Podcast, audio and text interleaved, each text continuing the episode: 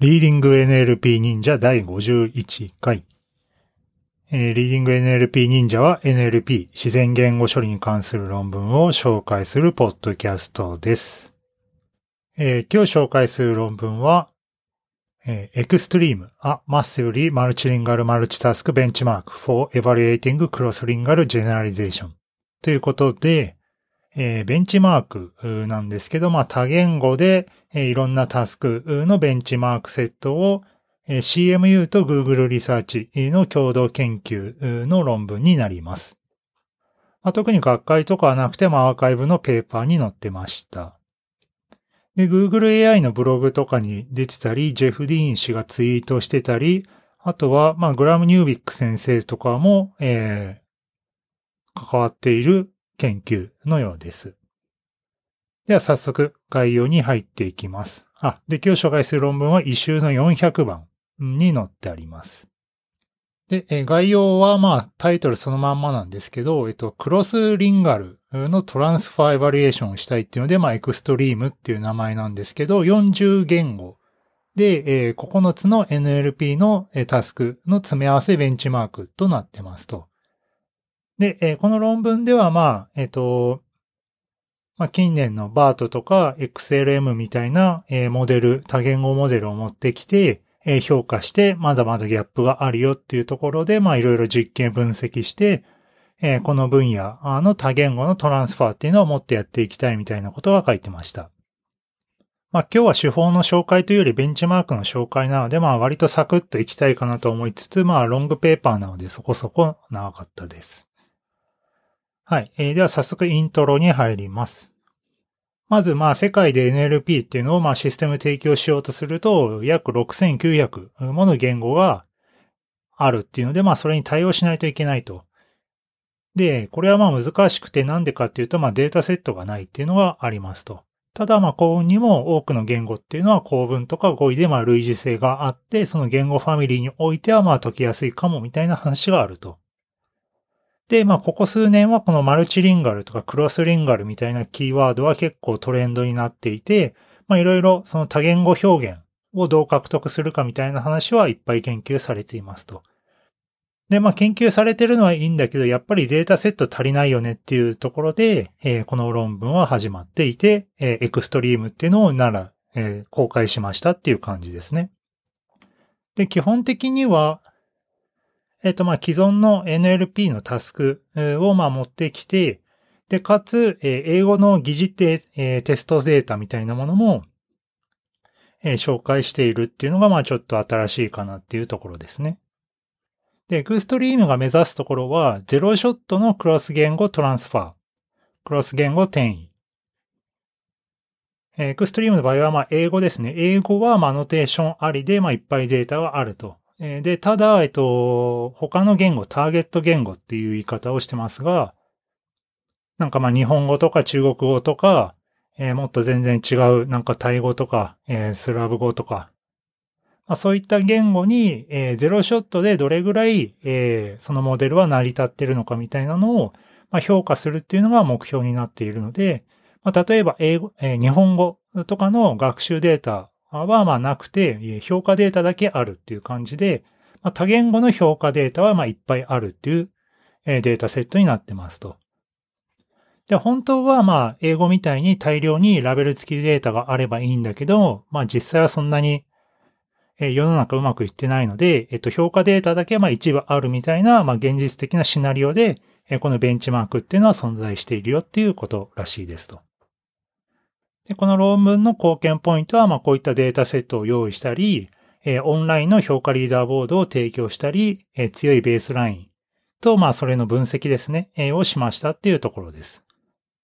で、ただまあ、アベイラブルなデータセットのリンクをクリックすると not found ってなるので、まあ、まだちょっと準備中なのかもしれないです。はい。えーでは早速エクストリームの説明に入っていきます。最初に設計思想が、公開されていて、まあ、5つですね、あって、1つはタスク難易度。これは人パフォーマンスとはまだまだギャップがあるようなタスクを選びましたっていうところ。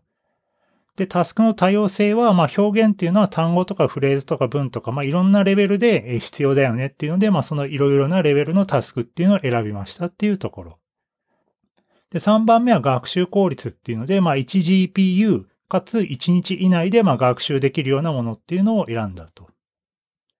要はまあ実社会でやろうとした時にそんな何十枚も GPU 持ってる会社とかそんなにないので、まあ 1GPU で済むっていうのは、え一つの制約としてはまあ面白いのかなと思いました。で、え事前学習のデータとしてはまあ十分なデータがある、必要があるっていうのが、え4番目の設計思想で、最後の5つ目はアクセス性っていうので、まあみんないろいろ触れるとか、え再配布がリサーチ目的で可能とか、まあそういったことが書いてますね。で、タスクは9つあって、えー、1つずつ言うと、えー、最初は XNLI。これは Facebook だったかな、えー、多言語の NLI のデータセットになっていて、えー、マルチ NLI っていうのが、まあ、えー、あるんですけど、まあ、それを、えー、10言語に翻訳したものらしいですね。まあ、これは既存のもの。というか、まあ、全部既存のものですね。で、二つ目は、えー、これはどう読むかわかんないですけど、クロスリンガルパラフレーズアドバーサリーズ from word scrambling えー、パウズ、ポーズ X みたいに風に書いてます。えー、これはパラフレーズがあって、まあそれを同じ意味かどうかっていうのを判定するものなんですけど、まあ単語とかは共通で、えっと、ちょっと並び順を変えて、まあかなり意味が変わっているんだけど、まあ機械には難しいみたいな、え、タスクになってます。で、この XNLI とこのポーズ X っていうのは、まあいわゆる分類ですね、え、問題。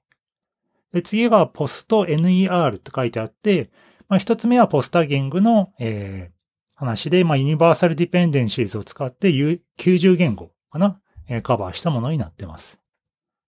で、NER、Named Entity Recognition は WikiAn とかいう、えー、データセットを使っているみたいです。で、これらがまあタギング系の話で、で、次が、QA 系で3つかな。XQuad っていうのと MLQA っていうのと、えー、最大 QA、ゴールド P っていうまあ3つがありますと。で、X スクワットっていうのは、えー、スクワットのクロスリンガル版で X ワットって言ってるんですけど、まあこれは評価データがスクワットのやつを10言語に、えー、翻訳したものらしいですと。で、MLQA っていうのもまあ多言語の QA っていう意味らしくて、まあ X スクワットと似ているっぽいですね。で、最大 QA。っていうのは、えっと、これも Google リサーチだ、Google AI だかの、まあ、QA のデータセットなんですけど、まあ、これのゴールド P って書いてるのは、えっと、まあ、質問に対して回答がないやつもあるかもしれないので、えっ、と、まあ、それはちょっと難しすぎるので、えっと、そのオリジナルのやつから、その回答はあるやつだけを、まあ、選んできたっていうので、まあ、ゴールド P と言っているっぽいんですけど、まあ、それを持ってきていると。で、X クワットとか MLQA と似ているらしいんですけど、まあ結構難しいデータになっているみたいです。で、これが3つの QA で、えー、最後2つはなんかパラレル分のやつで、えっと、BUCC っていうのと、例えばっていうのがあって、BUCC は Building and Using Parallel Corpus っていう、まあ、シェアドタスクがあるらしくて、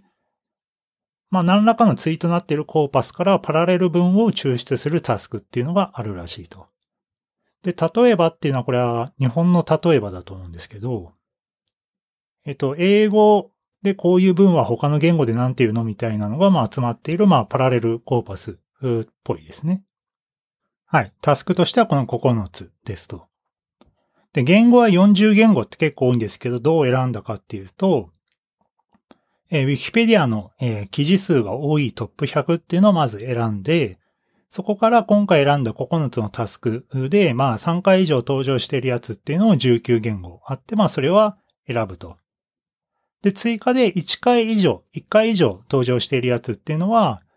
まあさっきの除くと、まあ21言語あるらしくて、まあこれも選ぶと。なので19たす21で、まあ40言語選んだみたいですね。ちなみにもちろん日本語とか、えー、韓国語とか、まあその辺のまあアジア系の言語ですね。まあタイとかその辺の言語もえ入っているみたいです。で、えっと、冒頭の方で疑似テストデータ、スードゥテストデータみたいなことを言ったんですけど、これは何かっていうと、まあ、今回のエクストリームって、まあ、ゼロから作ったんじゃなくて、まあ、寄せ集めっぽい感じになっていると。で、40言語をカバーしているって言ったんですけど、これはポスト NER と、えー、例えば、あでしか、えー、ないと。じゃあどうしたのっていうので、まあ QA とかどうしたのっていう話で、えー、どうだったかっていうと、えー、インハウスの、えー、機械翻訳を使って多言語に翻訳してテストデータとしましたみたいなことが書いてました。要はインハウスなので、まあ、えー、アペンディクスに書いているらしいんですけど、まあ、Google さんの、まあ、えー、Google トランスレーションとかを、まあ、使ったんだと思います。で、えー、ここはまあ機械翻訳なので、えー、どうなのよっていう話はあるんですけど、まあ一応プロの翻訳家とも、えー、XNLI とかはまああったりするらしいので、えっと、その翻訳性能みたいなのはブルースコアとかで見たり、あとは、えー、マルチリンガルバートの性能がどう変わったかみたいなのは、えー、ちょっと比較しているみたいです。えー、後のセクション5で、まあちょっとこの辺に関してはまあ評価するんですけど、まあ、テストデータに関しては、まあ、機械翻訳で、まあ、一部補っちゃったっていう感じですね。では、えー、実験のフェーズに入ります。で、えー、まあ、この設定はどういうものかっていうと、まあ、やっぱりクロスリンガル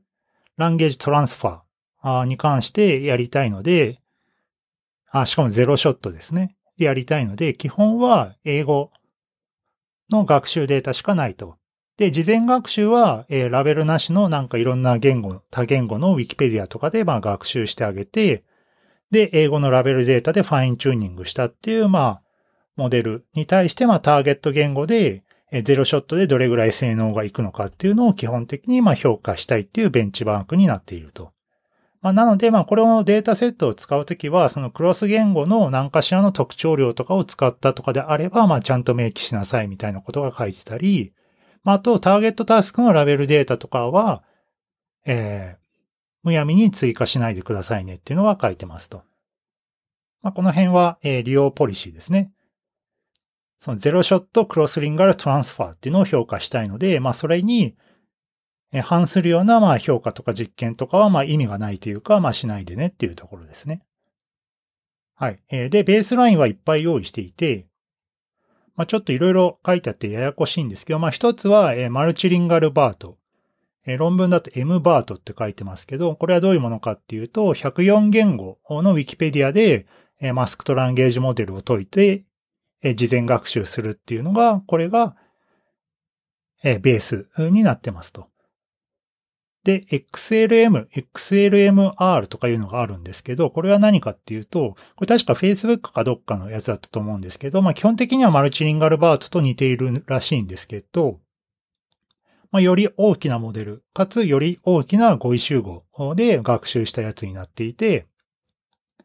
XLM と XLMR っていうのはまあ、まあバートベースとバートラージみたいにまあでかい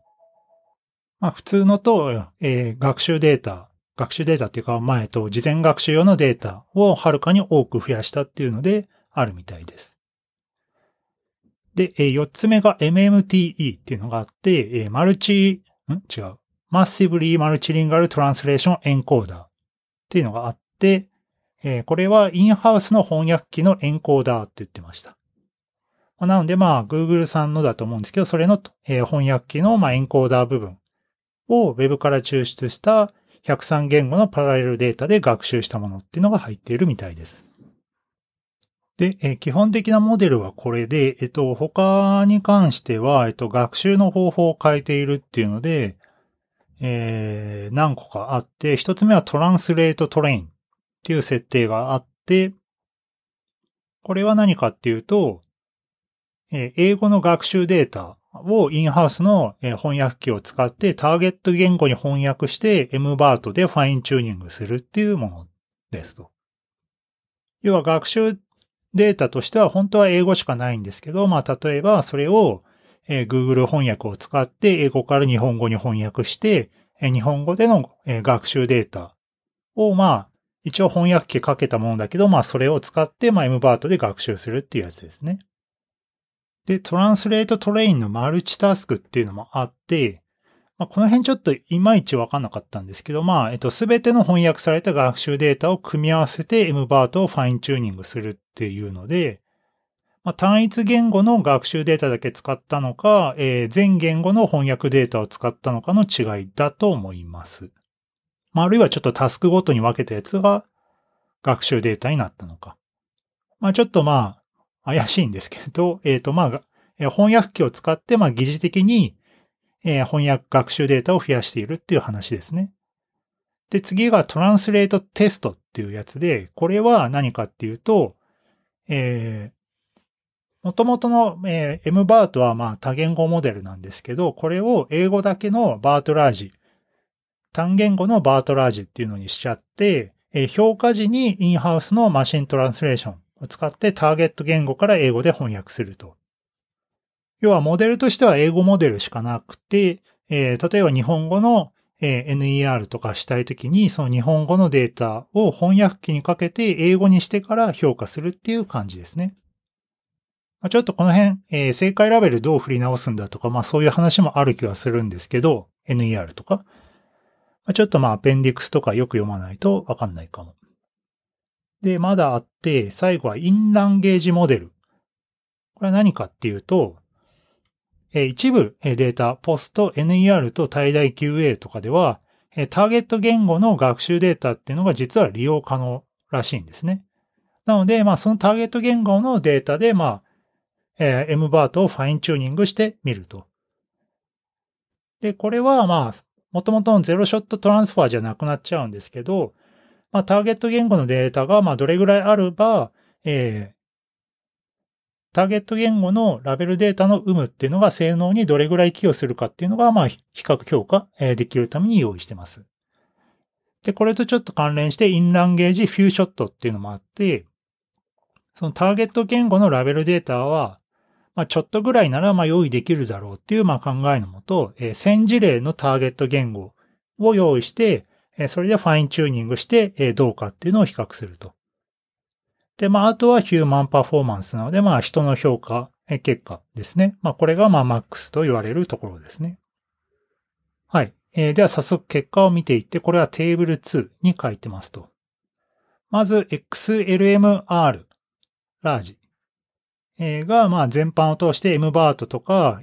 えー、通常の XLM とか MMTE とかよりもいいというのが、えー、ゼロショット環境下でわかりますと。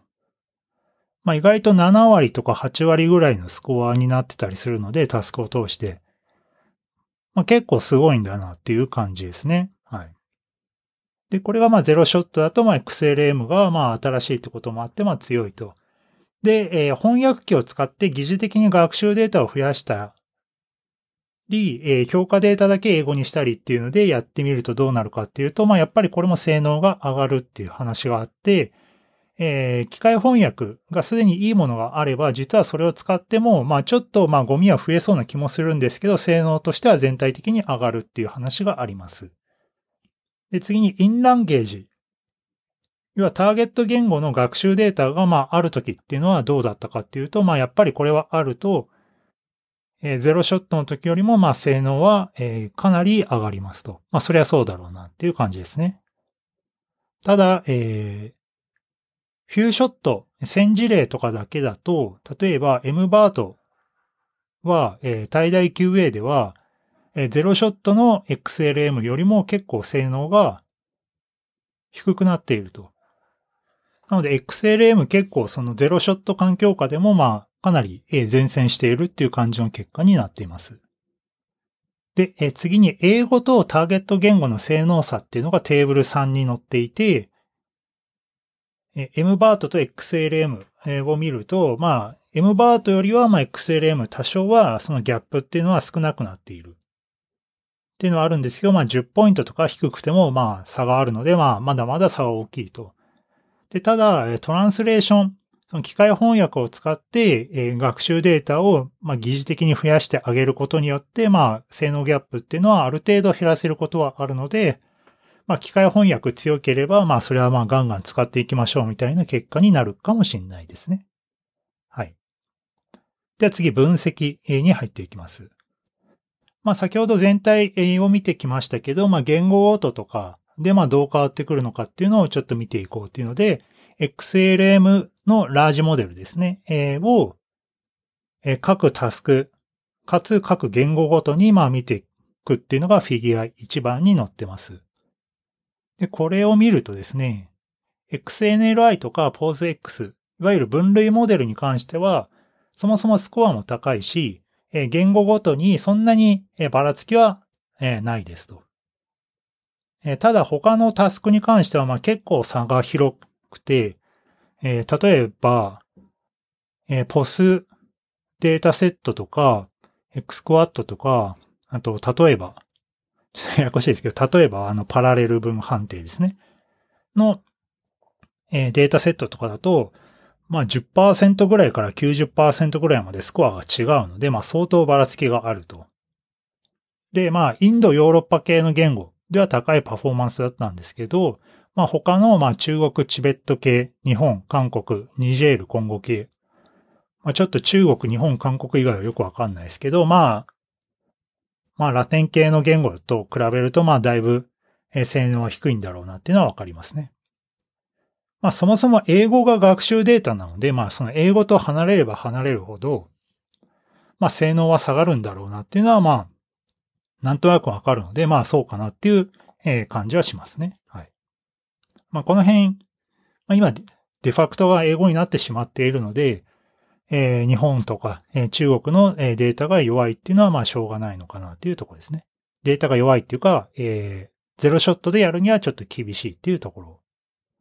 で、次の分析がえ、学習、事前学習のデータサイズとえ、性能のスコアの相関っていうのを見ていますと。